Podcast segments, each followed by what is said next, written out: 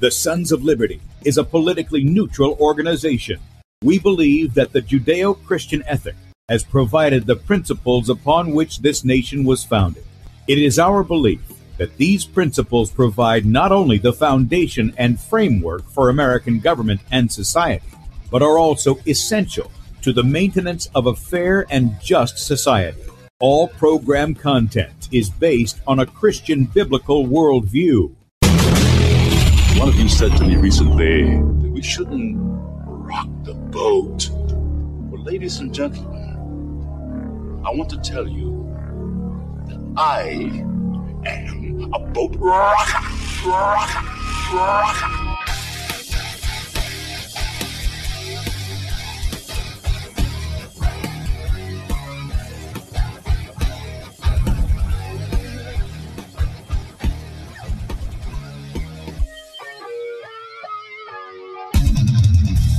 I will not wear the mask.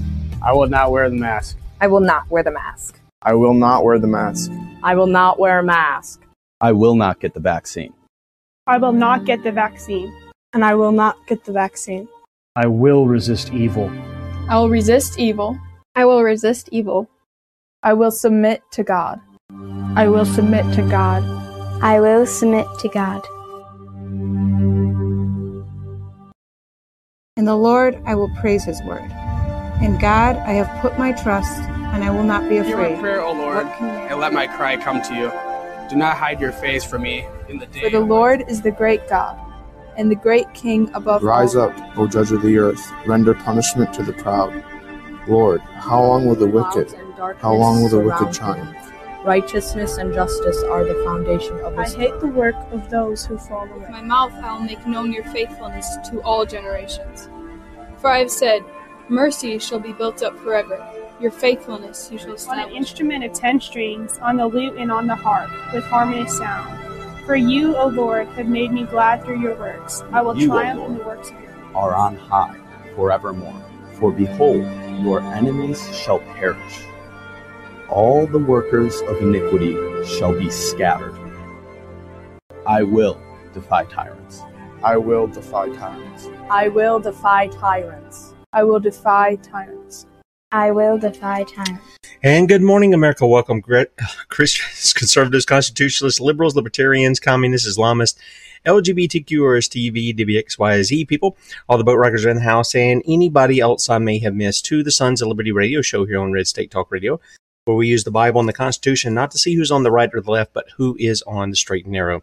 I'm your host, Tim Brown, coming to you live from the U.S. occupied state of South Carolina the editor at sons of liberty media.com and for our muslim friends i'm the infidel that allah warns about i hold to the book the bible as the authoritative word of god glad that you guys have joined us this morning if you'd like to check us out online please do so sons of liberty radio.com and also sons of liberty media.com fact if you're listening by way of red state talk radio and you want to watch the video portion of the radio show that's right you can see the face that's made for radio head over to sons of liberty media.com and at the top of the page, you'll see two videos there. The one on the left is Bradley's show from yesterday. If you missed that, you can watch it up until 3 p.m.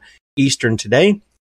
And then, and I've got to change that. I've got 3 p.m. Central on there. I, I didn't even know that had been done. Sorry, that's my fault.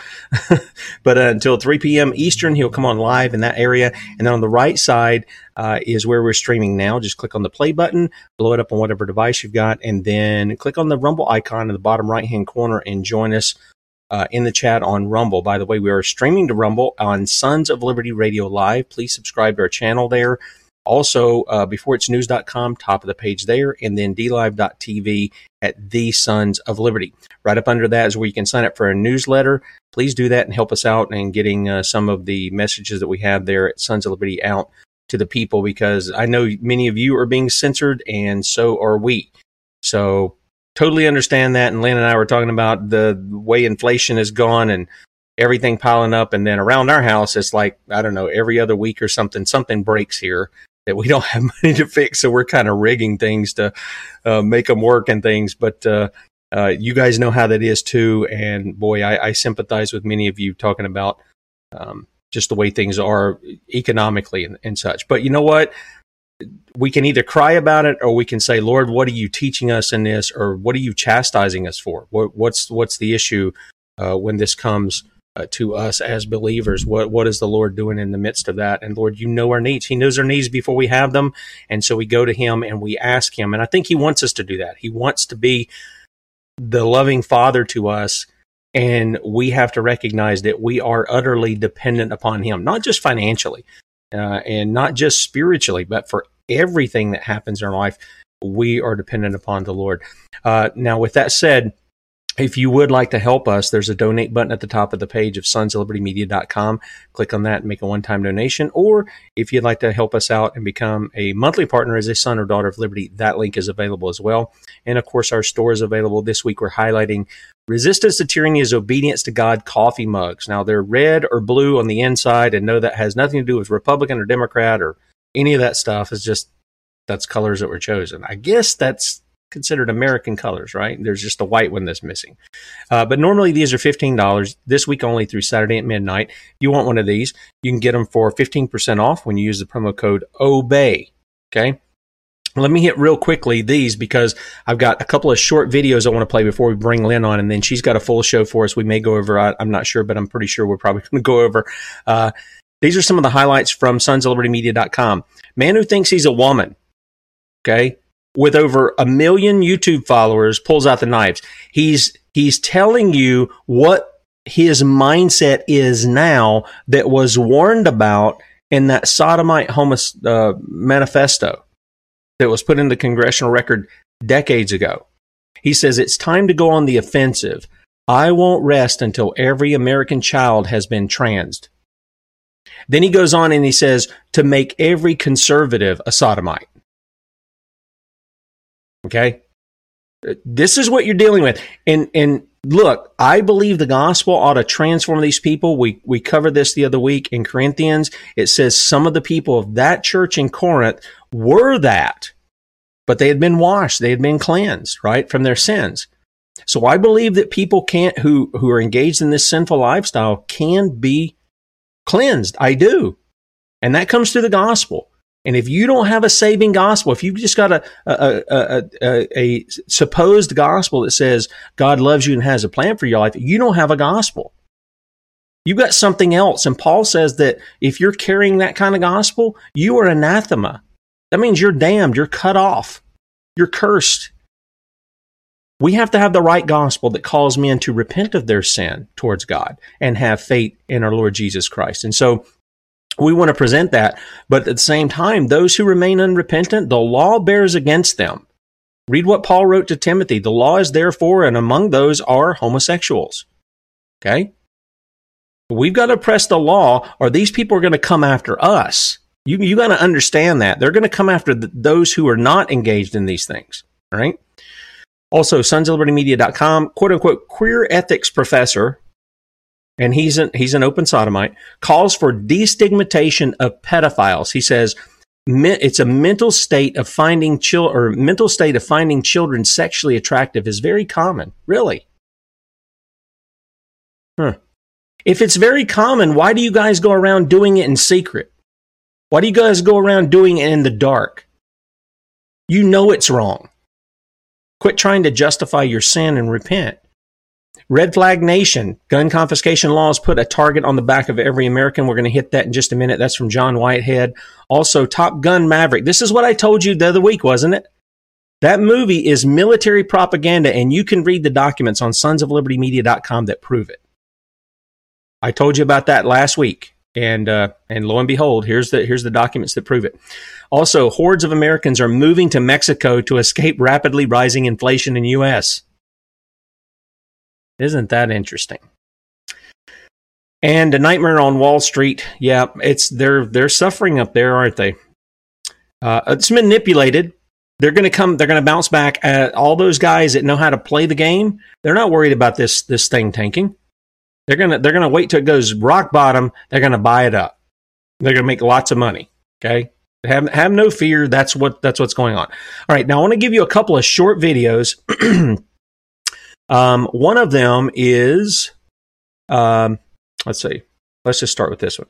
This was all planned. I, I want you to to hear. This is a montage, and uh, it goes from 2021 up until the present. And uh, just take a listen. I really doubt that we're going to see an inflationary cycle. Most economic analysts believe that it will have a temporary or transitory impact. The faster than expected increase in some of those prices is actually a good sign. The overwhelming consensus is going to pop up a little bit and then go back down. Yeah, pop up a little No one's talking about this great, great, you know. This is something that will uh, settle down. Transitory.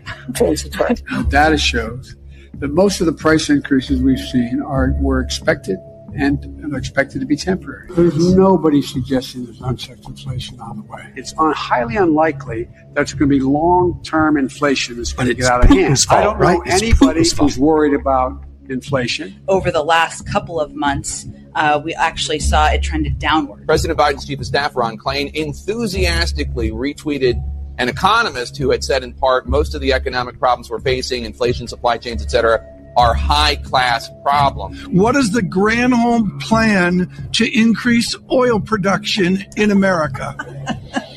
oh my God. that is hilarious. Well, the number one thing that the president can do is help get COVID under control. Uh, that we know is the root cause of Help to get something that doesn't exist under control. He thinks we're at the peak of the crisis right now and that lower prices are on the way. The inflation has everything to do with the supply chain. Make no mistake, inflation is largely the fault of Putin. I'm going to do everything I can to minimize Putin's price hike here at home. If you want to get rid of inflation, the only way to do it is to um, It's to get rid of undo a lot politicians. the That's Trump what it- tax there- cuts. there's how you Ever do since it. you've come into office, things are really looking up. You know, gas is up, rent is up, food is up, everything. I mean, it's seriously, you you can't you can't make this stuff up. Uh, and they they say it with a straight face, as though they know what they're talking about. It's like a kid in kindergarten talking about, "Oh, I can get you uh, 50 miles to the gallon." He knows nothing about the car except how to get in and out of it. All right, it's it's absolutely ridiculous. Okay, here's another one. And this is just a reminder for all you Trumpites out there who are angry at the traitors, the treasonous uh, 10 Republicans who joined with the Democrats to vote on these unconstitutional red flag laws. The Supreme Court's already ruled that red flag laws are unconstitutional. But for you people who keep justifying the unjustifiable with Donald Trump, I just want to take you back. It's not edited. Okay? At what he said about these very things. And while you call those traitors who voted for it, you go and support this man. Now, the disconnect here is absolutely incredible, but this is just to remind you what happened right after Parkland, uh, the alleged shooting down there in Parkland. Listen to what listen to what your uh, your your God, your Savior, your whatever you want to call him. Listen to what he said. allow due process, so no one's rights are trampled, but, but the ability to go to court, obtain an order, and then collect not only the firearms but all, any any weapon. Mike Tr- uh, Mike possession- Pence was wrong like too. the firearms first and then go to court because that's another system. Because a lot of times, by the time you go to court, it takes so long to go to court to get the due process procedures. Uh, I like taking the guns early, like in this crazy man's case that just took place in Florida. He had a lot of firearms, they saw everything. To go to court would have taken a long time. So you could do exactly what you're saying, but take the guns first, go through due process second. That is communism. That is a communist statement. That is not somebody who loves America, who wants to make America great. It's none of that. And I just want to remind you, Trumpites, that that's what that is. That is not constitutional. It's a violation of the Fifth Amendment. And you know what? Even what Mike Pence was saying, the more I thought about it, it was unconstitutional. You don't get to go to court and take somebody's because you think they might be dangerous. No, no, no. The only way you lose property or liberty is if you're actually indicted. Go back and read the Fifth Amendment. Are you convicted of a crime? That's the only way you can lose your liberty, your property, or any of that stuff. Okay? But here it is. Commie Trump pushing that. And I, I know some of you are saying, oh, I can't believe you'd call him a communist. That's a communist statement because that's not something that, seriously, it's, that's not American at all. There was a lot of stuff that he said and did that wasn't American. There were some things he said that were, but there was a lot that wasn't. And that's one of them. That's a big one, too. And I just want to point out the hypocrisy of those who will call out the traitors who voted for the red flag laws, but they won't call out Trump. Incredible. Incredible. Now, here's a quick video, and then I got one more. It's going to be very short, too. Here's a quick video. I was asked by um, Captain Carl look into this whole, this thing went on with the Patriot Front group. Okay. And if you ask me, this the same thing that went on in Michigan with their militia and the FBI and all, that that's what that's what's going on with this Patriot Front group. And we've got here a cop who's being asked, "How did you know all these guys were in this this truck and with all this stuff and this that and the other?" Oh, we had several informants with the feds. Check it out. Basically, conspiracy to riot. Okay. Oh. Okay. There's 15 shields in there, spears and things like that. Gotcha. Okay. So that's, Then that's- all about. No, and I appreciate Okay. that. Yeah. Like at the same time, hey, if I can educate you guys, I mean, Yeah. we're not, No, not going to be going after law-abiding people, but yeah. 33 people let up in the back with a bunch Yeah. of weapons. Well, I mean, obviously, that is a suspicion. I just. Do you know what the original stop was for? For that, But how did you know? How did you know that they we have informants. Nice. You guys doing good. Okay, so he tells you in there we had informants and and federal uh, that were working with the federal agents too. Okay, and then you had those guys uh, that that the guy who had the FBI megaphone. Remember that guy? The images that were caught about that guy. So again, and this guy goes, "Oh, nice, yeah, you guys busted. Yeah, you're you're involved in it. The FBI, the the, the feds, law enforcement are involved in almost every one of these busts. They're enticing these people. We called it entrapment in a lot of ways. And they did the same thing with the, the militia up in Michigan. And this is the final one. This is um, MEP Christine Anderson. And the stuff I've heard her say has been incredible in warning the people uh, from her position that, that she has in representing the people there uh, in Europe. But take a listen to what she has to say. I think I think it's very encouraging. Listen to it. You know what your problem is? You just won't take no for an answer. You will simply not accept anyone not in support of your dystopian brave new world agenda. As seen here today earlier, by the way, if a vote doesn't go your way, all hell breaks loose and the vote will be repeated until the result suits you.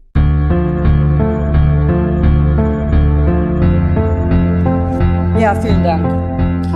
Wow, the headline of this resolution already says it all. You're talking about a global threat. It just always has to be superlatives with you, doesn't it? Promoters of this debate should read the treaties of the European Union first. This parliament has no competence to lecture sovereign countries on how they should govern themselves. The USA is no longer a colony ruled from Europe. Didn't you know that? So if their Supreme Court overturns Roe versus Wade as being unconstitutional, yeah, they can do that. If they decide that their federal law no longer protects the abortionists from criminal prosecution, yeah, they can do that too. And if they put decisions on how to run maternal health care abortion choices back to democratically elected leaders in their 50 states, guess what? They can do that too. And if those states then believe life in the womb is worth protecting, as the UN Convention on the Rights of Children states, by the way, yep, they can do that too. You know what your problem is? You just won't take no for an answer. You will simply not accept anyone not in support of your dystopian brave new world agenda. As seen here today earlier, by the way, if a vote doesn't go your way, all hell breaks loose and the vote will be repeated until the result suits you. So much for democracy in this house. So whenever you are hyperventilating about some sort of a global threat, what you're really fighting against is the collapse of your ridiculous utopia in which humans are a malleable mass. This is despicable and it's dehumanizing. And I'm ashamed to having to say this in this house. Thank you. Yeah, yeah. Here's the, here's the thing. She's she's not going to give it up because freedom is not negotiable. It's not negotiable. When these guys come in, this is why Bradley has said about the gun things. The answer is no. There's no debate over this. The Second Amendment's clear. It's a protection. And I want to tell you this even if they remove the Second Amendment, You still have a God given right because it didn't come from government. And it didn't, your rights didn't come from that Constitution either, by the way. God gave them to you and he gave them to you to perform your duties. Now, with that said, it's Rotten to the Core Wednesday. I'm Going to get off here preaching a little bit here. Uh, and as always, we have with us the Common Core diva, Lynne Taylor. Good morning, Lynne. Well, good morning, boy. I tell you what, I'm not sure how to follow her up other than to say I did like some of her points. I like the point that she said, you know, uh, if we don't have what we want, y'all are going to keep manipulating it till we do.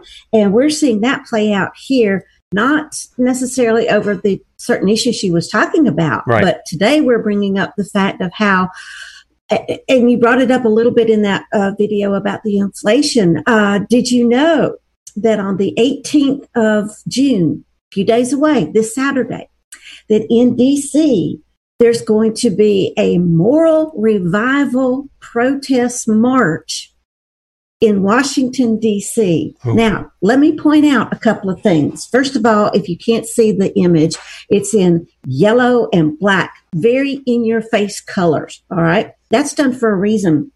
But let me point out something, and I'm being very sarcastic when I do this. June 18th is known as National Panic Day as well as National Splurge Day. Now, this whole campaign, Tim, is supposed to be about the Poor People's Campaign. Let's stop and look where they're holding this this event. Yeah, how are they going to get up there? Washington. How are they going to get there?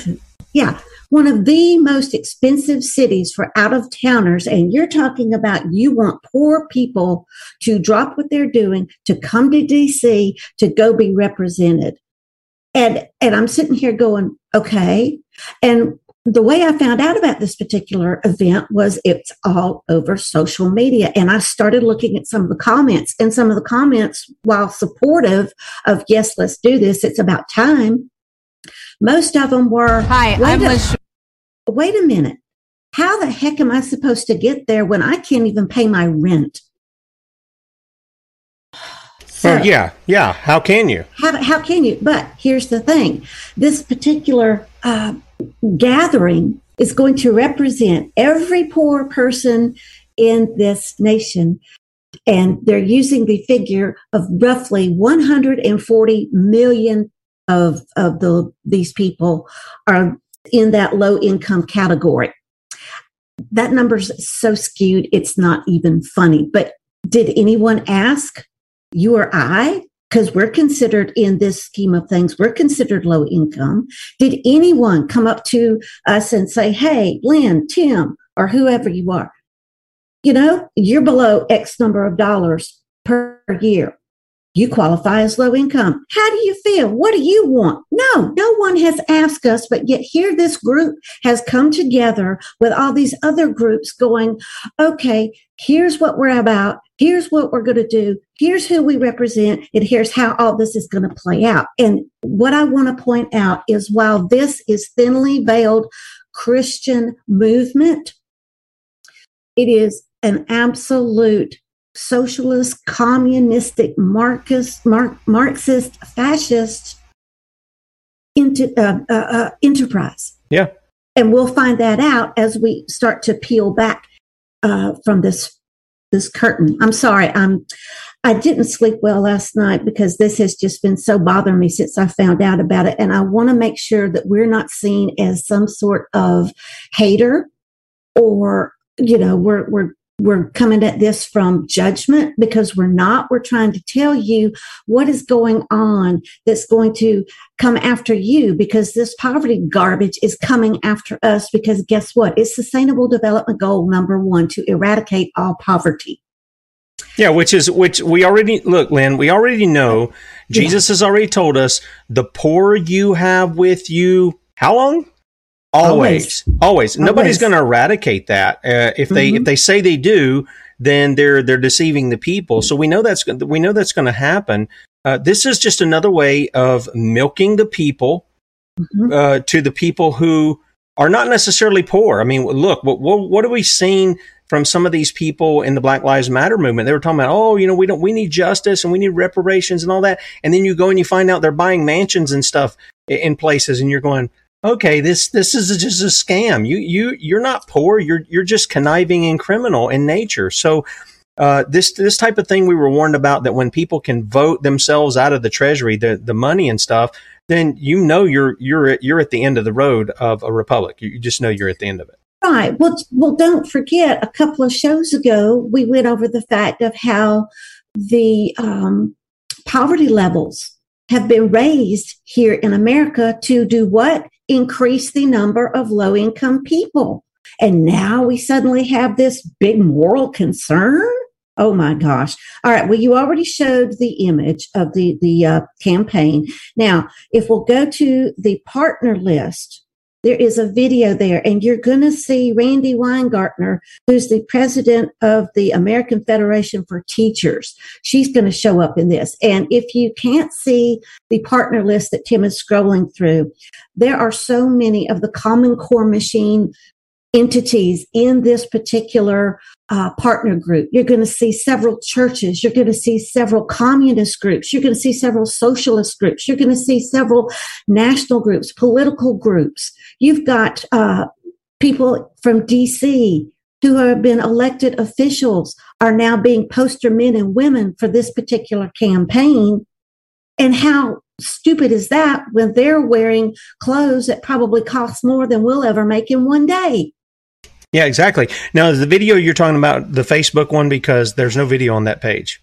Okay, I'm Just wanna sorry. make sure. It's um I thought it was with the This sounds like it's a report and it's uh, it's on this. So let me let me just pop this in and, and we'll just sure. we'll go with it. Hi, I'm Liz Shuler, President of the AFL-CIO. And I'm Fred Redmond, Secretary Treasurer of the AFL-CIO. Working people are fed up and fired up, and in workplaces all across the country, we're saying enough is enough. We're tired of watching the rich get richer while breaking the rules as working families just struggle to get by. Well, we Dr. King launched the Poor People's Campaign to advocate for the full humanity of every person in this country. He understood that you cannot have racial justice without economic justice. The AFL-CIO is proud to support the Mass Poor Peoples and Low Wage Workers Assembly and the Moral March on Washington and to the polls. We will join together in D.C. on June 18th to call for an end to poverty. See you in D.C. on June the 18th. I guess they're going to send out some some buses or something, Lynne, to, to pick all these poor people up to bring them there. Look, I, I I'm I'm bothered by stuff like what we said, what we saw during the scamdemic, where these these uh, these rich corporatists are working with their government. oh my goodness, stop already! Ugh. Facebook and its continuing videos. The um, one of the things is is is that we saw them grow in their uh, income that they took in, while the people were losing money left and right uh, due to the scamdemic, due to the lockdowns and all this other stuff. And uh, yeah, I have a problem with that. But the the answer to that is not to go to government and say, "Hey, can you give us some handouts here?" That's not what we're supposed to do. You know, uh, taking care of one another. I've said this over and over. We're to love one another, and that means that we we care for one another. Not we go to government and say, "Hey, will you rob Peter over here to pay Paul so I can feel good about myself?" We don't do that. Right. Well, you're exactly right. Uh, and we're going to see more of this pop up. But I wanted to point out that the video where you'll see Randi Weingarten uh, show up, that is actually on the home page and it's in a video. So when you get the archive and you find this link, you'll see, okay, here's the Poor People's Campaign. Do you want me to play that one right quick? I'm on that page. Yeah, well, Okay. if you if you've got it, yeah, because I want folks to see because they're going to think, well, this is Rotten Wednesday, but you're not really talking about education. We're getting there. Yeah, hang on. Now, this is coming up with a quote here just for people who are uh, on Red State that you'll see at the beginning of the video. We welcome you to the launch of the Mass Poor People's Low Wage Assembly and Moral March on Washington, D.C., June 18, 2022. And we need to do it with the biggest actions possible. Because we know the only scarcity is the moral will to do what's right. Veterans across this nation say enough is enough.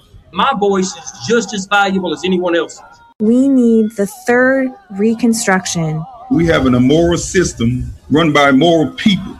But together we fight. And we become an agent of change. We're rising up to demonstrate the compelling power that we, poor and low income people, have to reconstruct society from the bottom up. It's time for a change! We are people of resilience. Okay. Whoa, whoa, whoa, whoa. I just want to go like this. Now, don't you want? Don't you want to drive? Uh, come, come up here, drive with me, and we'll go six hours, and, and we'll. yeah. yeah, Oh, I, yeah. I'm, I'm not buying. I'm not buying any of that stuff. There's a whole difference, and I do. I- There's a part where you you tend to agree. We talk about working with local to change the the problems that we have. No question about that. But these guys aren't looking for the kind of change that you and I are looking at to go back to our foundations. No, no, no, no. That's not no, what they're no, doing no, at all. Okay, we're going to go to the principles, okay? Because you heard all that hype about doing the right thing and immoral and all that. Okay, well, here are their principles. You're going to love this, okay? Uh, for those who cannot see this, one, we are rooted in a moral analysis based on our deepest religious and constitutional values that demand justice for all. Moral revival is necessary to save the heart and soul of our democracy. Number two, we're committed to lifting up and deepening the leadership of those most affected by systemic racism, poverty, the war economy, ecological devastation, and to build unity across lines of division. Number three, we believe in the dismantling of unjust criminalization systems that explore, exploit poor communities and communities of color and the transforma- uh, transformation of the war economy into a peace economy that values all humanity. Number four, we believe that equal protection under the law is non-negotiable.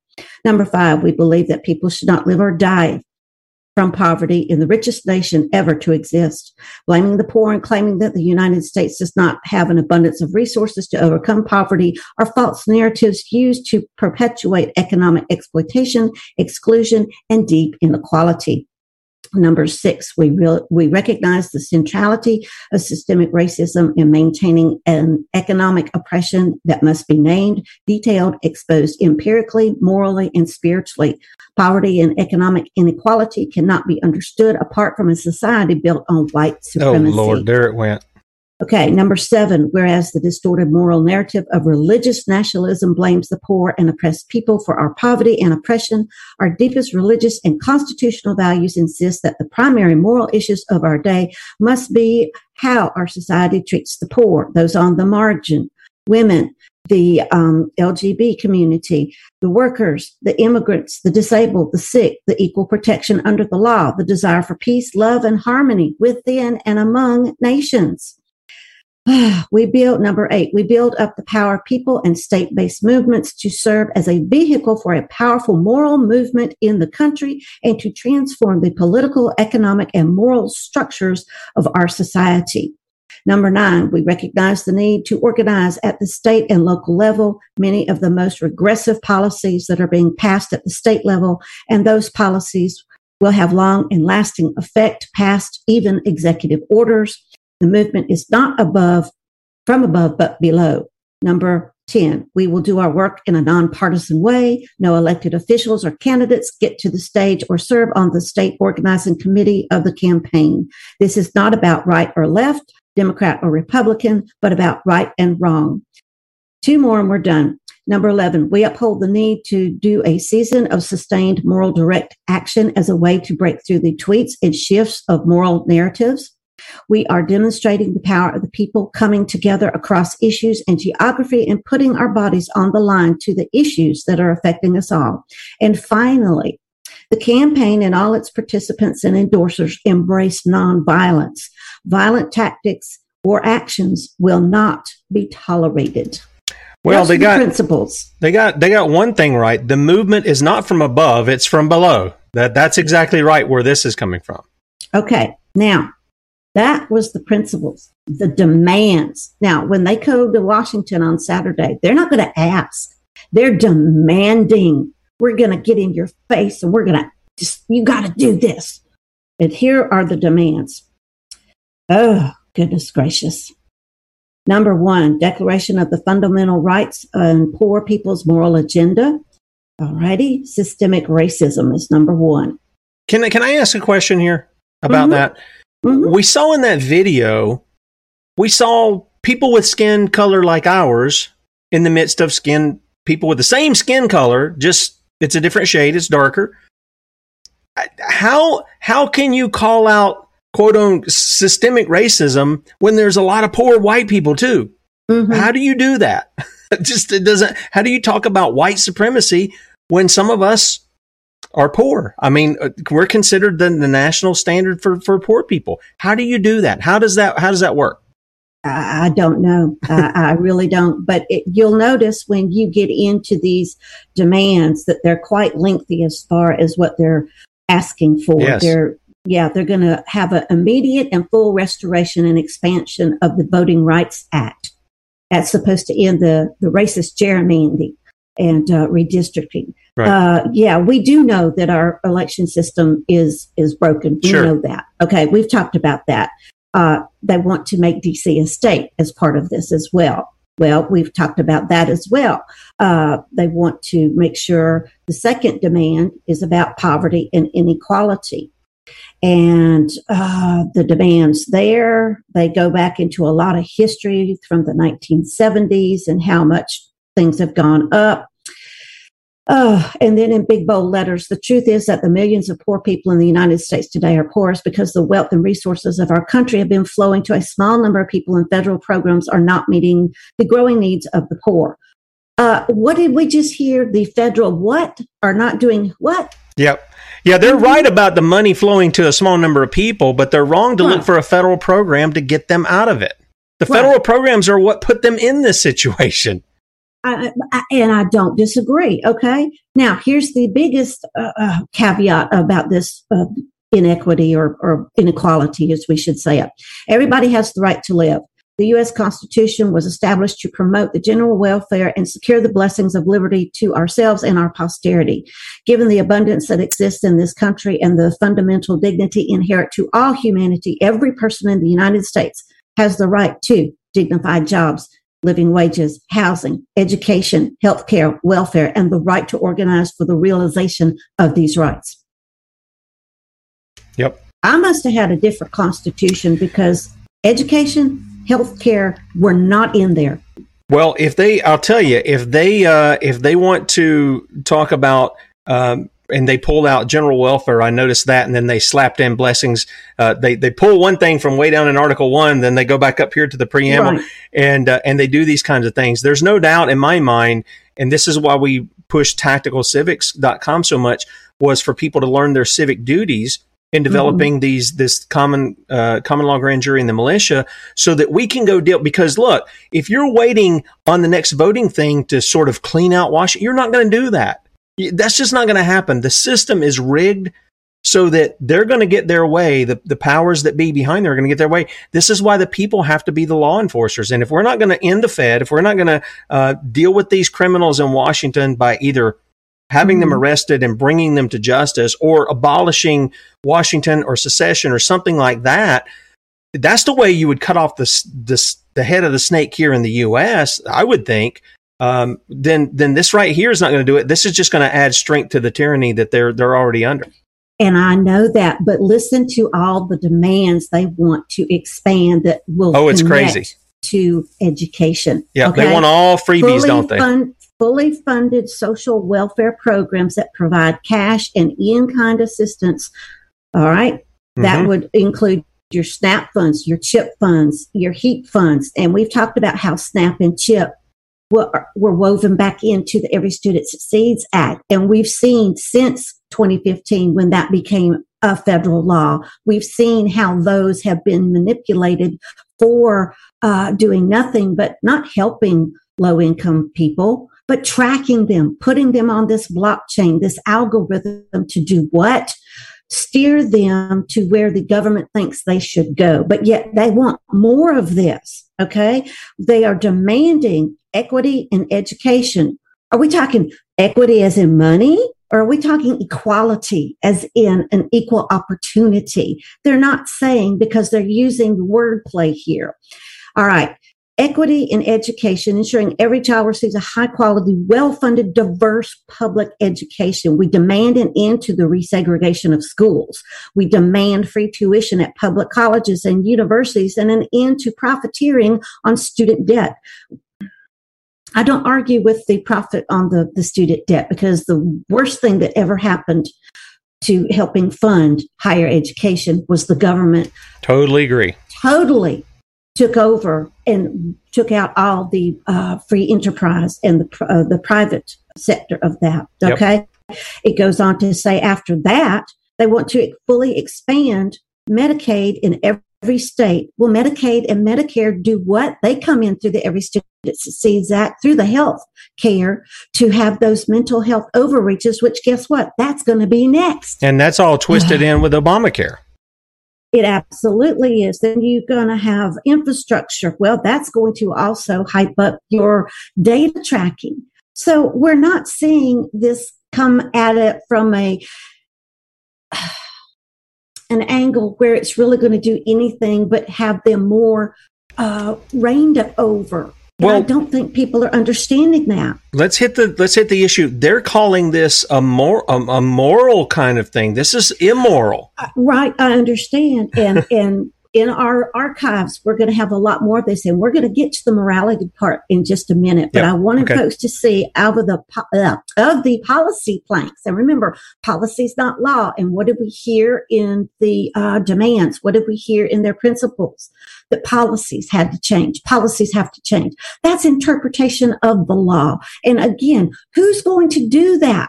Who's going to say, okay, we're going to put Tim in charge of changing all the policy? And who's to say that I'm going to like what Tim does when he I'm going to get rid of all of it. Well, That's what I'm going to do. Uh, right. And I understand, but I hope folks understand that ag- it, this is the reason why I'm putting it in such a simple example is because they're overcomplicating something that is very simple and straightforward. And yes, this could have a positive impact, but when you've got so much communism and socialism woven in, it doesn't stand a chance. Now, in the policy planks, you'll find that education is number nine on their policy planks and going in and seeing what they want to do will come at it from a legislative viewpoint. So again, at a local and state and federal level, they're wanting what? More tyranny over education. Uh, then they're going to have their covenant of nonviolence. You have to go there. Our listeners and our viewers have to see this. And I want you to uh, absolutely hit some of the high points on this one. All right. Um, let's see what they got here. This is their um, Poor People's Campaign. I just that just sounds silly to me. A national call for moral revival covenant of nonviolence. Now, eh, I'm I'm kind of curious. You said these colors have a reason. Do you want to explain that to us before I read this? Because I'm probably going to have comments about it. Okay. Does something have something to do with BLM?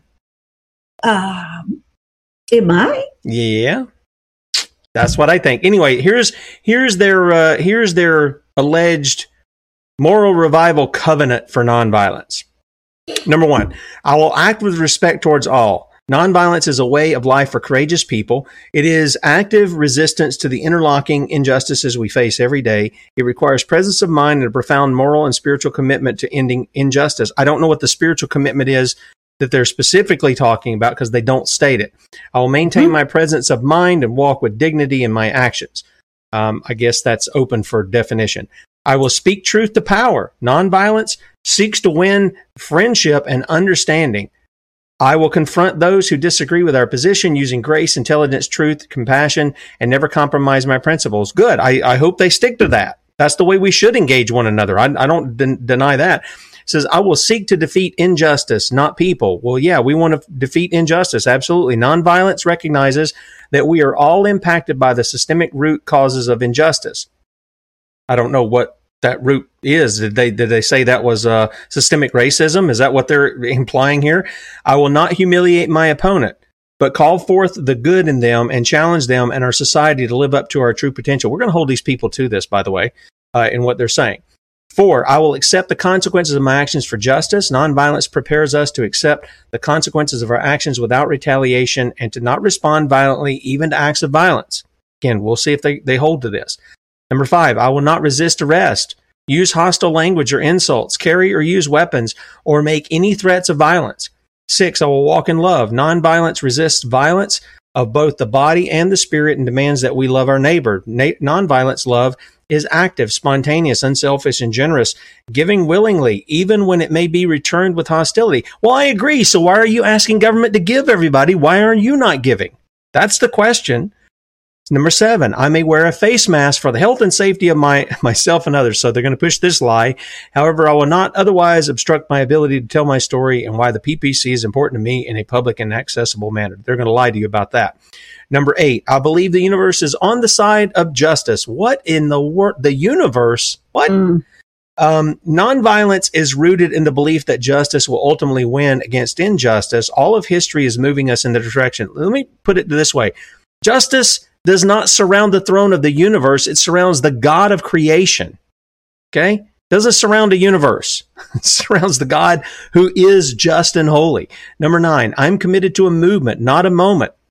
The changes we seek require long hours of work, strength, courage, creativity, and commitment. I'm sure lobbying should have been put in there too, since they're going to government for it, to an effort that is beyond any individual. Nonviolence compels us to act in community, to learn with and from others, to build fusion, unity uh, across lines of division, including race, ethnicity, class, sexual orientation, immigration and documentation status, gender and gender identity. Oh Lord.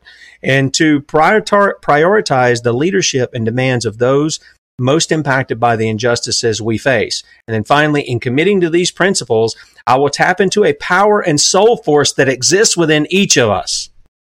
This is this sounds nothing like what Martin Luther King Jr. had, where he talked about the Bible and Jesus and the principles of Scripture but they're trying to make it spirit and it is spiritual don't get me wrong it's just the wrong kind of spiritual they're going to tap into this soul force the power in each of us i will be firmly grounded in nonviolence as a philosophy practice and moral and spiritual discipline i will strive to embody the values of courage inclusion justice truth and love for all that connect me to every human being kumbaya mm-hmm mm-hmm mm-hmm, mm-hmm. aren't you uh-huh don't you just see all the problems just disappearing right oh, before your yes, eyes? Yes, you do. Okay, they do have a Jubilee platform. It cites one Bible verse from Isaiah. But if you look at the religious, supposed religious entities that are involved in this Jubilee, it's, uh, and this is going to be taking place on the 18th. Uh, it is going to cite for you the preamble of the Constitution, the 14th Amendment, and then Isaiah 10 1. Woe to those who make unjust laws, to those who issue oppressive decrees, to deprive the poor of their rights and withhold justice from the oppressed of my people, making widows their prey and robbing the fatherless. What will you do on the day of reckoning when the disaster comes from afar? To whom will you run for help? Where will you leave your riches? Yeah, and they're and they're right to quote that. I'm, I, mm-hmm. I, mean, I don't think either of us would would say that that these things aren't happening. It's their right. it's their remedy for it. Their remedy is to go to government to do for them what they've been commanded to do. And you know, we're somebody made a great point over here on Rumble. We're in a poor mm-hmm. nation. We're 30 something trillion dollars in debt plus yeah. all the the other things that we're you know, made promises to people goes, I don't know, 160, 200 trillion or whatever it is. It's ridiculous. I mean, I can't even fathom the amount of money we're in debt. We're a, we're a poor debt nation. That's what we are. Right. And it's the Bible right. says that's a curse. And mm-hmm. Deuteronomy 28 points it out. These are some of the final steps in the destruction of our land is that we no longer are the lender. We become the borrower. We're no longer the head. We become the tail. And right. God is right, spot on. People might say it's an ancient book. It doesn't have anything to, oh, it's telling you right now, baby, exactly what is going on in our country. And you know, you know who's directing it? God's directing it because he is immutable. And what he does, what he's done in the past, he's, he said, I'll do this to these nations too. And America's on, uh, in the sights here of a just and holy God. If we don't repent, we're just going to keep going down this road and this demand for more money from government and all this other is just putting us further and further in debt. Right. This is the wrong approach. It really is. Right. It is. Now, the, the entities behind this Jubilee, are represented by the Reverend Dr. William Barber II, who is the president of Repairs of the Breach. He's also the co chair for the Poor People's Campaign. Dr. Reverend Dr. Liz Theoharis, she's the director of the Kairos Center for Religions, Rights, and Social Justice. She's also a co chair for this particular campaign. We also have uh, Shailly Gupta Barnes. She's the policy director for the Poor People's Campaign. She's also a policy director at the Kairos Center. And finally, you have Roz Pelles, who is the strategic advisor, and she's the vice president of repairs of the breach. And in the archives, we're going to give you the link to the Kairos Center. And what I wanted to point out that will tie back to education is that the Aspen Institute in Colorado is a willing partner of the Kairos Center. And if we remember anything about the Aspen Institute, it wanted to do one thing, and that was to have Common Core come in and totally align everything Yep. so everybody could be the same. So we wanted to do that. Now, at the Kairos Center, you're going to see uh, the U.S. government officials who were in involved in the policy making for this morality that is going to be out in, in display on June 18th. And let me see if you can get to that real quick because I know people are going to be so interested. Which one is this? It is the Kairos Center Policy Briefing, the Moral Agenda. Okay. Uh, let's see here. It's going to look like that. Gotcha. Yeah, there you go. Okay, the system is working the way that it's supposed to for the wealthy. Our society is sick, and we need a moral revolution. Michaela Cur- Cur- Curry, excuse me. All right, so it gives you all the platforms, and I tell you what, it tells you here who all was involved. Boy, and they're trying to Um, use the biblical language, aren't they? Jubilee, Mm-hmm. moral. Absolutely. Yeah. Okay. As part of this policy briefing that included government officials, protect public education. We call for an overhaul of our education system to expand funding for early childhood education. In other words, universal preschool, Mm. Head Start, K through 12 education in the segregation of schools, whether by income, race, or ability. Provide the infrastructure and support that schools, administrations, faculty, and teachers need for our children today. We also call for expanded resources for higher education, including making college free for everyone who wants to attend, relieving the student debt, beginning with 100% debt relief for borrowers who are earning less than $50,000 a year, and increased support for the HBCUs and tribal schools. Okay, so in this, you're going to see uh, there is a short video. Oh, no, I'm sorry. It's not a short video. It is one hour long, but you're going to see uh, that you've got somebody from Kentucky, you got somebody from Michigan, uh, you've got somebody from here in North Carolina, you've got somebody from California. And in the video, that's where you're going to see folks like Nancy Pelosi pop up. And what did she just do?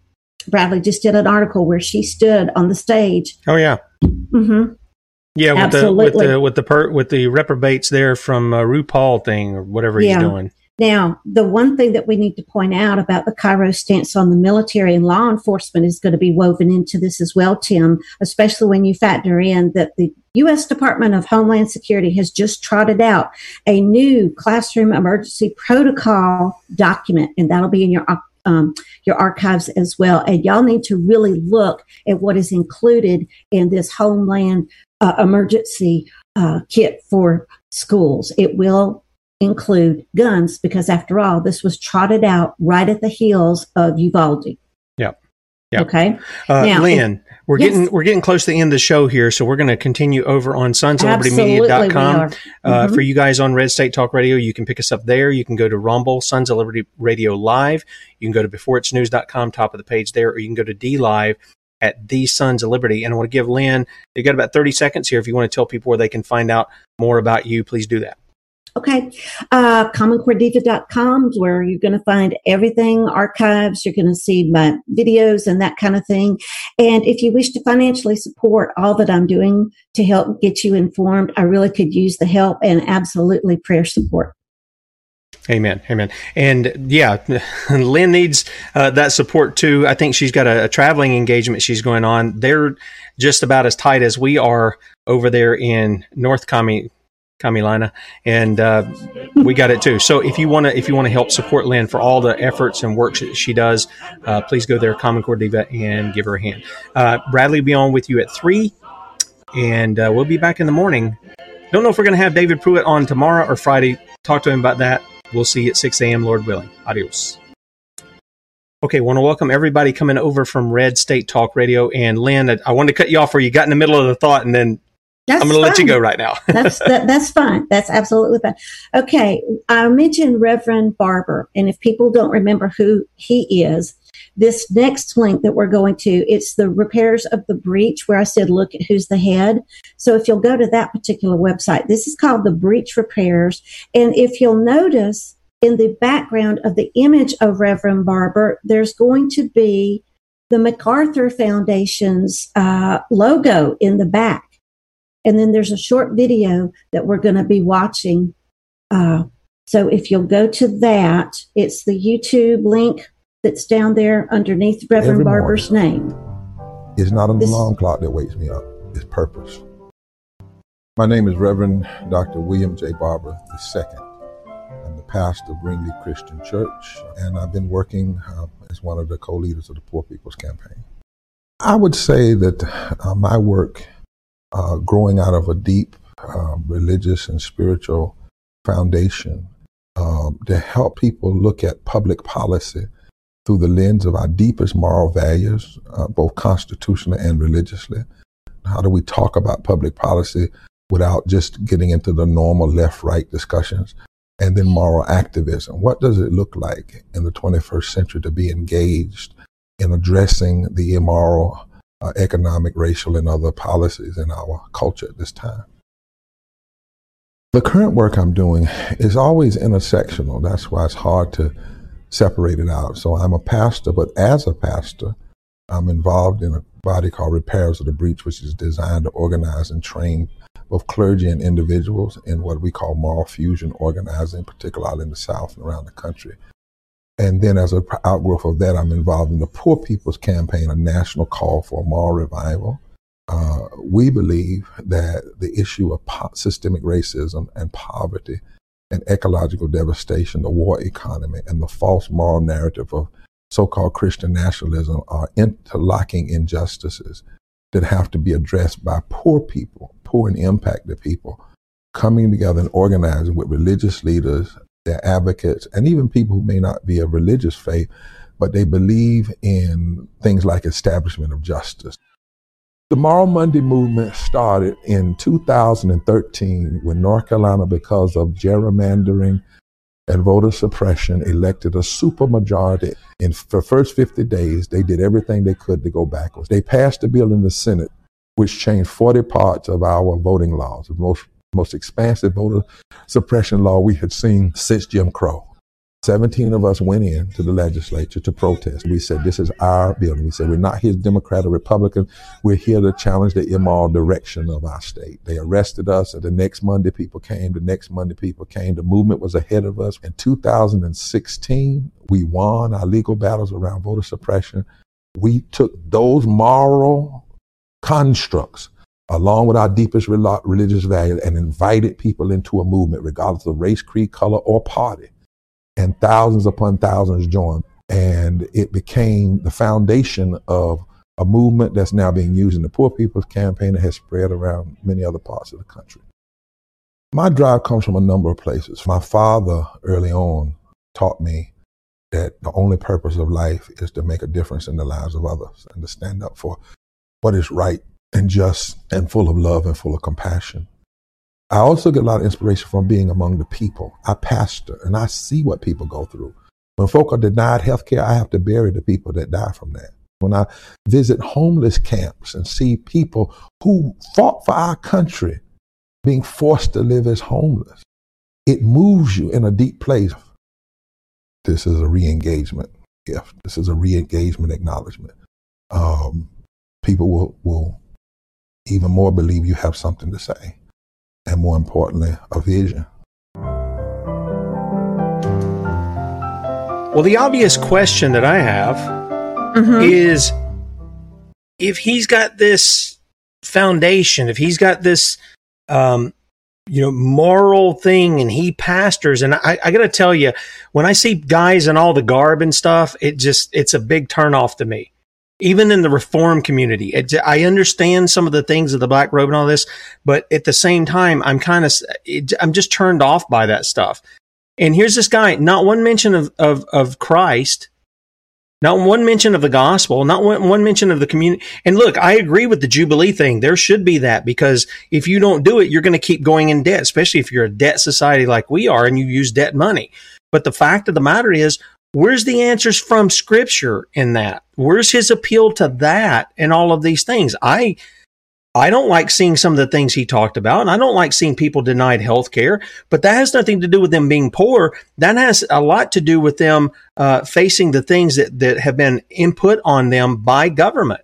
Um, so I, I'm I'm with him on at least understanding that. But where's his answer from Scripture? That's that seemed to be lacking. There was almost four minutes of video there. Nothing about Christ. Nothing about what what the Bible says is the answer to these things. That's that's a little mm-hmm. bothersome to me.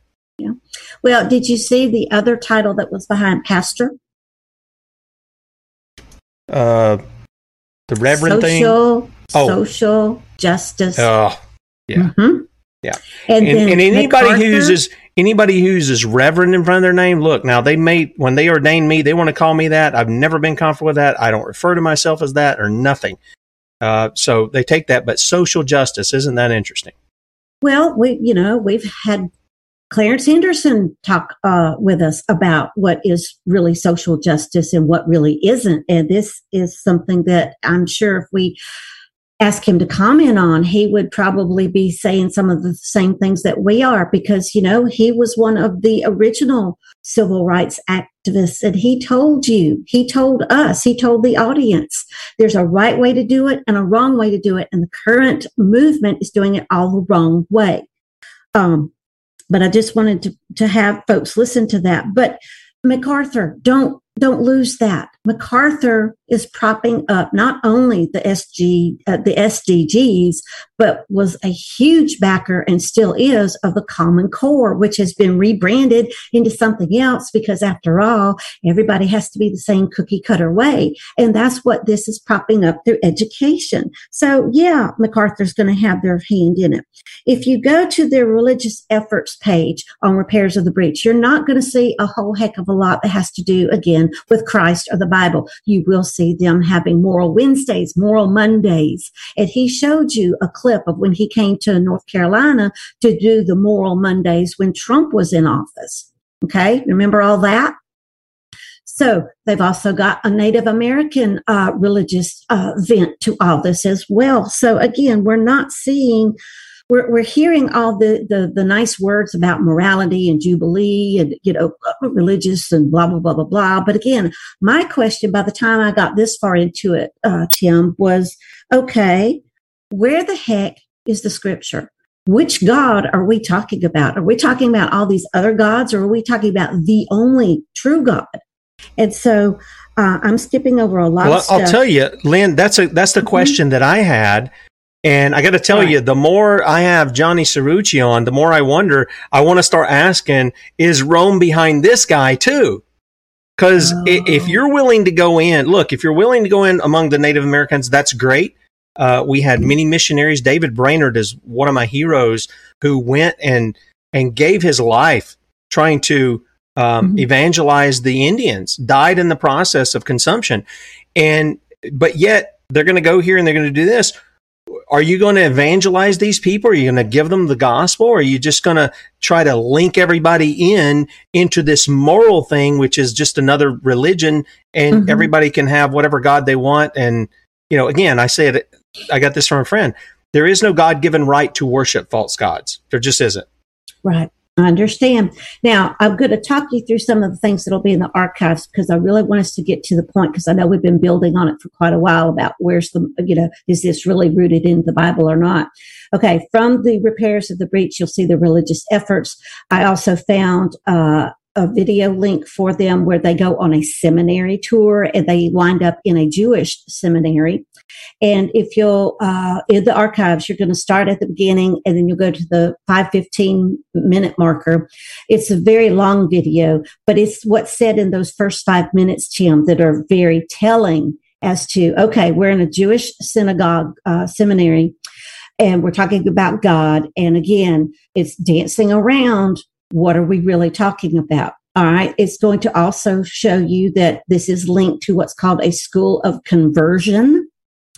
And I give you the website for that. I give you what they stand for, which again sounds nice, looks good, but what is it really? They are propping up a, uh, and they're based here in North Carolina, by the way. They are uh, propping up a program for students that is called The Way, which is all about this uh, mental health push that we're seeing. They also have a School of Conversion prayer app that they're working on because we have to have common prayer. Don't miss that. All right. The School of Conversion also mentioned Project Turn. That link did not work, but I did find that the university, but Baylor University in Texas has a paper on Turn that will unite the false uh, belief about the the school to prison work line or pipeline, as they call it. That's going to be included in your archives as well. So this is where we're going. Okay. Now, like myself, you've probably been wondering which God is all this rooted in, or is it the God? Well, if you'll go to this link, we'll look at what uh, appears to be the base for the morality behind every bit of this. And that's that Emmaus community link. If you'll go there, Tim. And there it is, the new, I'm not sure even how to say that word. Monasticism. Word. Yeah, the new monasticism. All right, if you look and you read at what this involves. Oh, okay. Or if Hang you want on. the Tim Brown uh, citation, it is monasticism. Just for you Anna and Tommy fans out there. okay, so that is going to show you the uh, interview that was given on this type of belief, but it's going to be showing you the same guy who was in the video that I said watch the first five minutes of because he's the leader of the School of Conversion. So that will take you to his interview about the new monasticism. If you don't understand what the interview is going to be telling you, oh goodness, did I get the wrong? I did. Oh shoot. Let me see. Uh, all right. So it tells you here about their affiliations. All right. It tells you here, let's face it, modern intentional communities don't have the best reputation for sustainability, accountability, and long term health. At their worst, they even become insular or even cult like. So we're setting a number of things in place early on, which we hope will help with our community's overall health. Our community has come to believe that in spite of the harm the church has done, we need a posture of humble submission to Christ's body, the church. For this reason, we have chosen to affiliate ourselves with two institutions in the Christian church, which give us some jewels in their distinctives as well as an accountability structure for leadership. We are an ecumenical shared ministry of the Anglican Church of Canada, uh, the United Church of Canada, uh, both of these denominations have strong guidelines and processes of accountabilities. We also find great affinity with the parish collective who are seeking to support Christian communities who are rooting themselves in their neighborhoods. It goes on to tell you that we know that many of our members come from different stripes and expressions of the Christian faith. It goes on to tell you who those people are, and it goes on to tell you that they fully uh, acknowledge that common life of the Emmaus community happens on the unceded territories. Uh, there in Canada, they also strive deeply and welcoming to fully inclusive of the LGBT community, the BIPOC Christians, the Emmaus community, and it goes on to tell you that uh, they want to er- eradicate all harm that's been done by the church. So that got me to thinking, okay, well, this Emmaus community, then uh, is it rooted in Christ or the United Nations? And I found a Google book link where it distinctly tells you that the Emmaus community roots are from the United Nations. So right there, Tim, right there is your anti-God moral.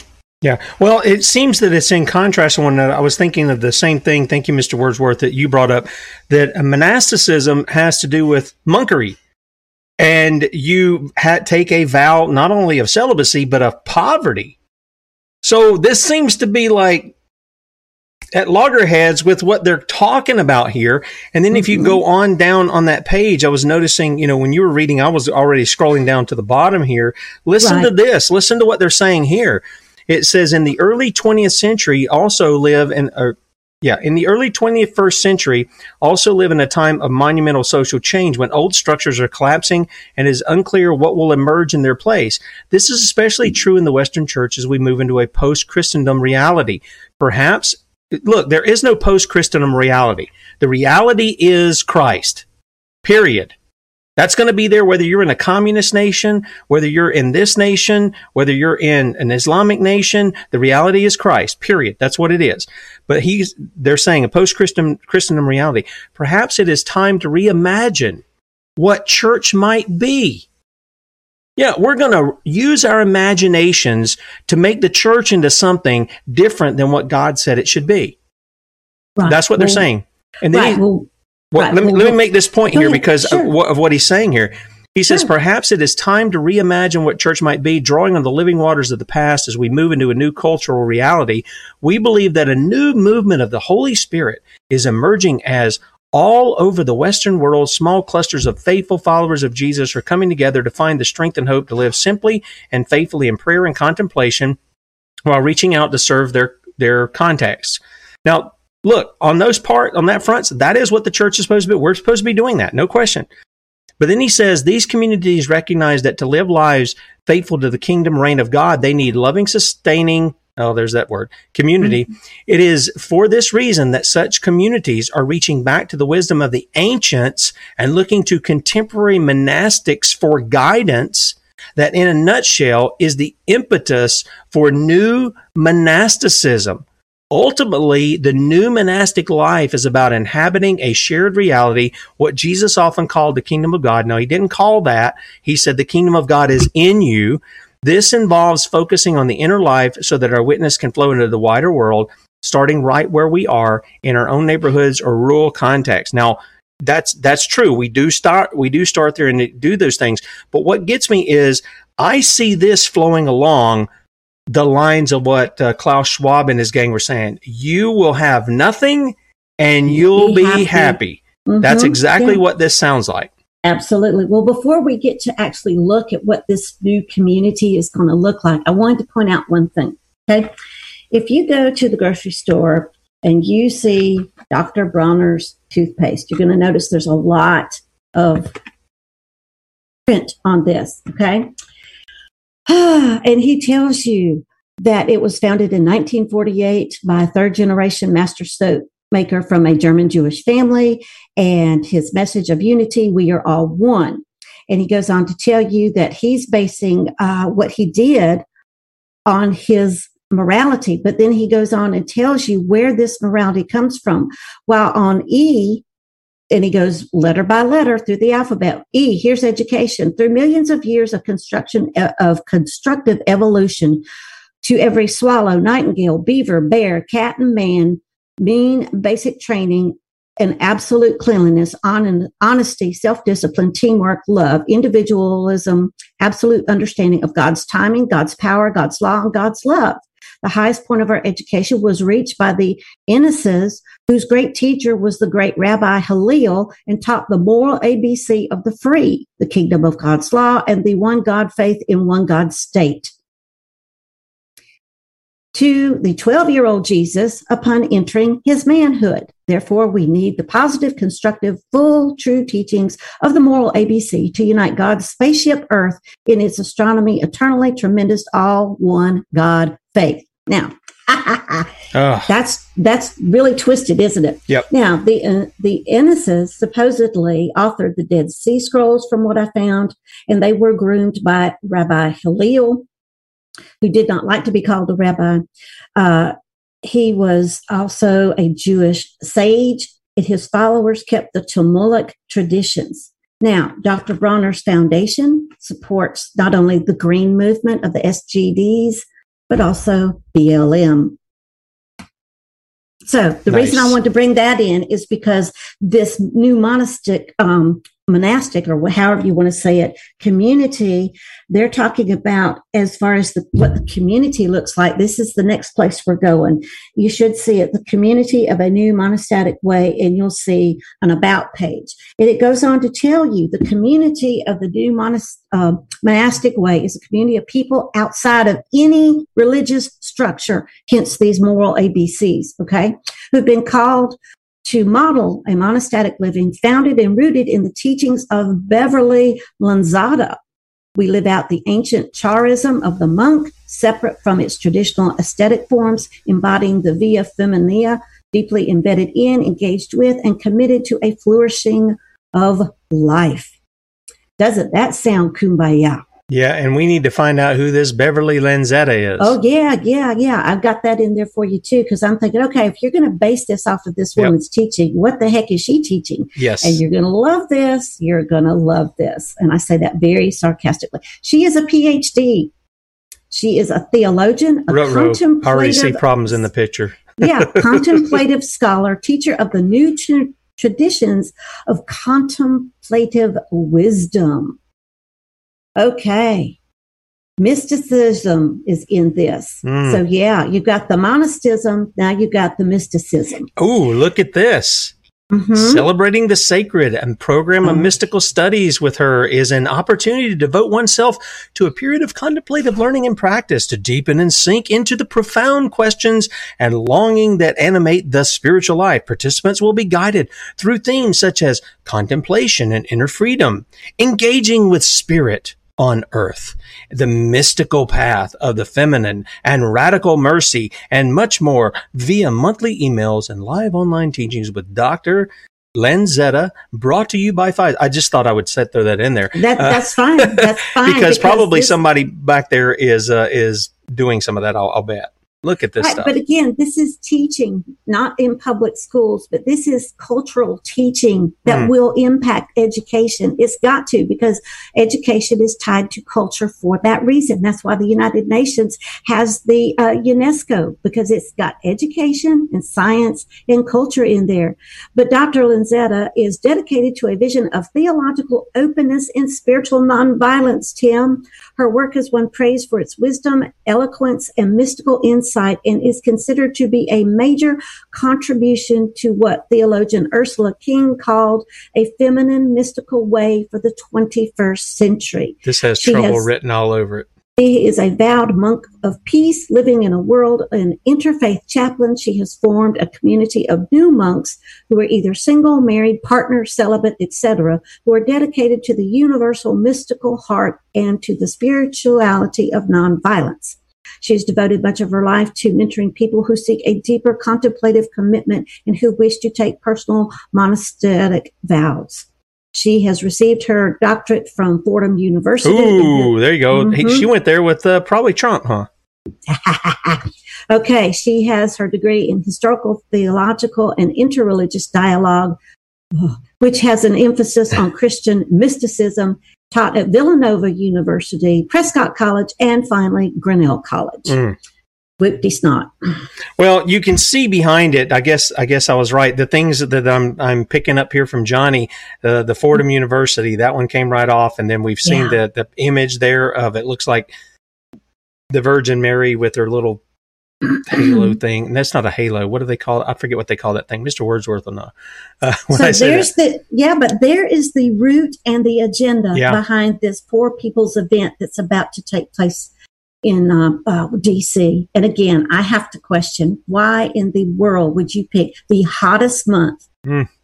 and go to one of the most expensive cities if your message is really going to be, "Hey, let's all change how our, our system works."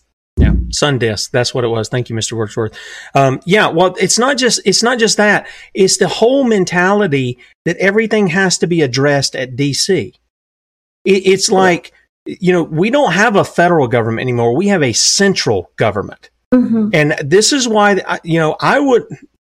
I'm just going to tell you, I would have sided with the anti-federalist, knowing what I know now and, Right. and knowing what I've known for years.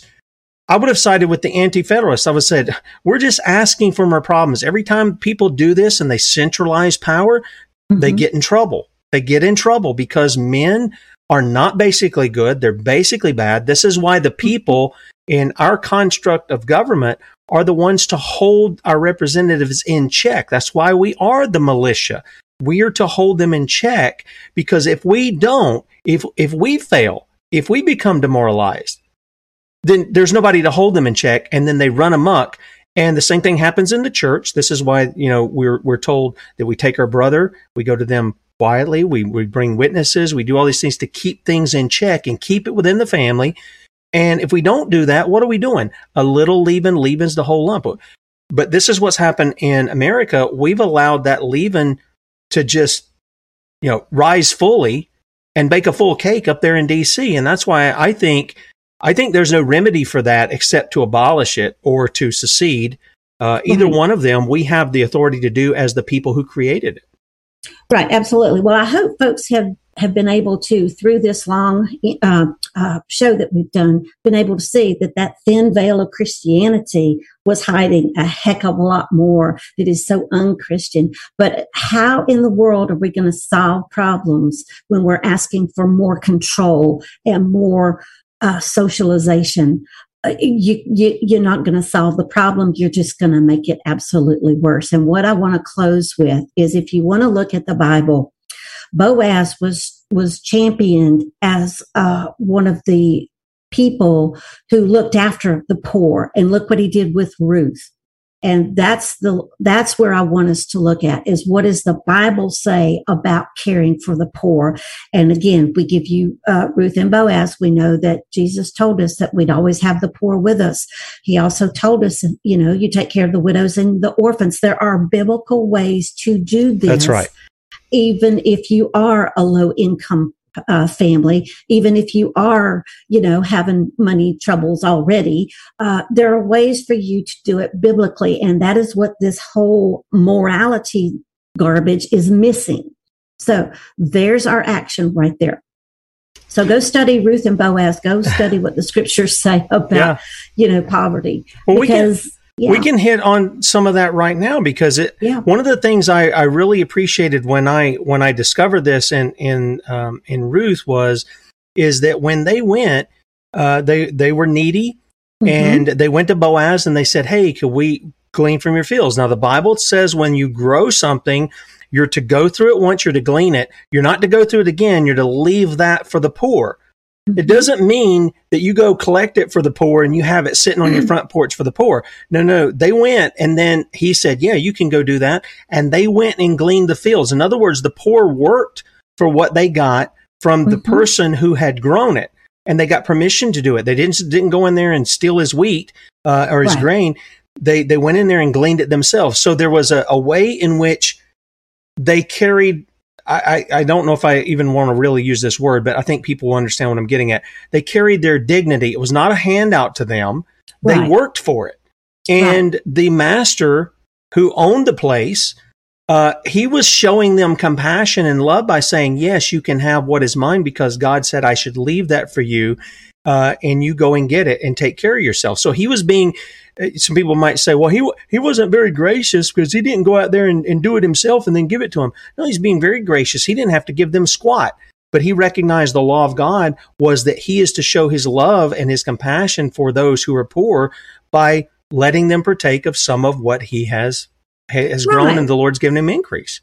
Right. Well, God did tell us that we did have things we needed to do. Yes. And uh, eh, because He never wanted us to just be a bunch of people going, okay, just gimme, gimme, gimme, Right. gimme, gimme. And that's what this new morality is showing is we're not going to say, okay, let me have some dignity along with this. It's pretending to, but is it really when you're saying, hey, we want to fully expand pu- uh, public education, we want to fully fund more Medicaid, we want to fully this and fully that?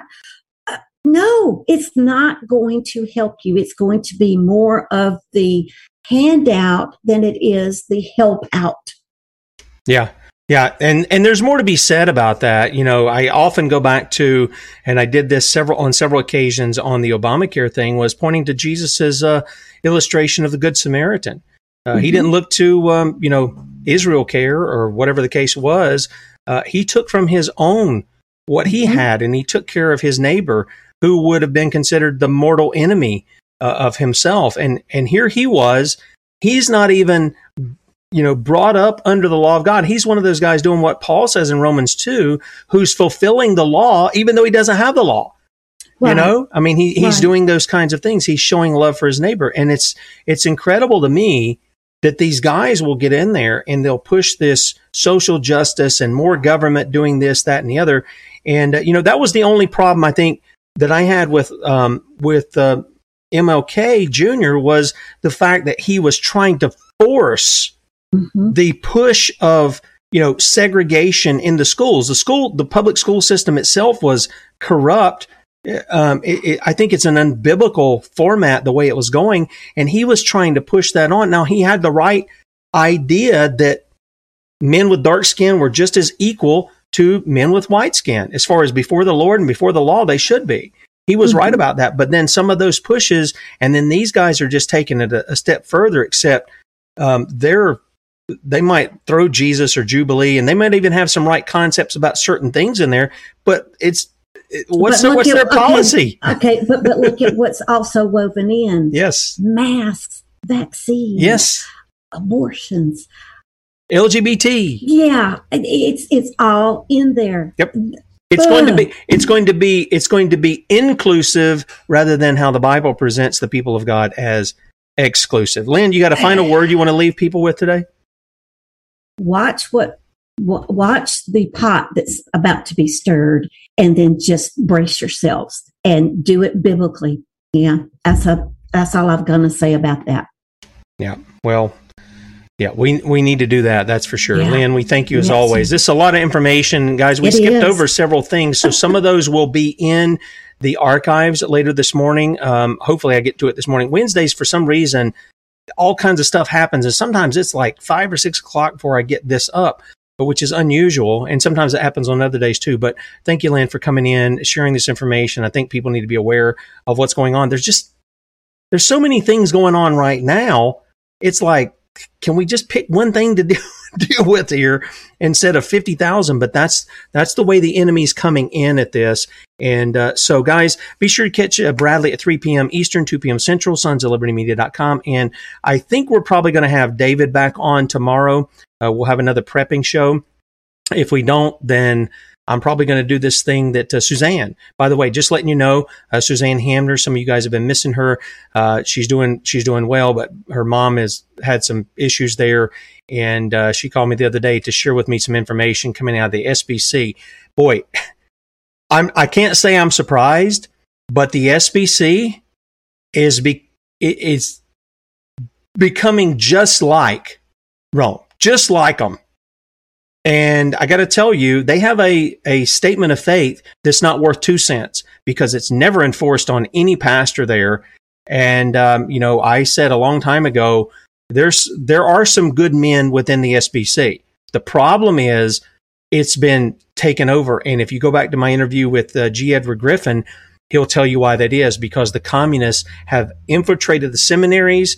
They've been infiltrating the pulpits and they've been preaching that false gospel, a damnable gospel that doesn't save anybody. And that has a tremendous impact upon the church. And, you know, the SBC is in need of repentance, just like many of these other denominations uh, that are out there as well. So, but I, I'm going to share some of that information with you that, uh, that Suzanne um, has given to me. So anyway, we'll do that either Thursday or Friday, and David will be on the other days. You guys have a great day, and we'll talk to you then, Lord willing. See ya.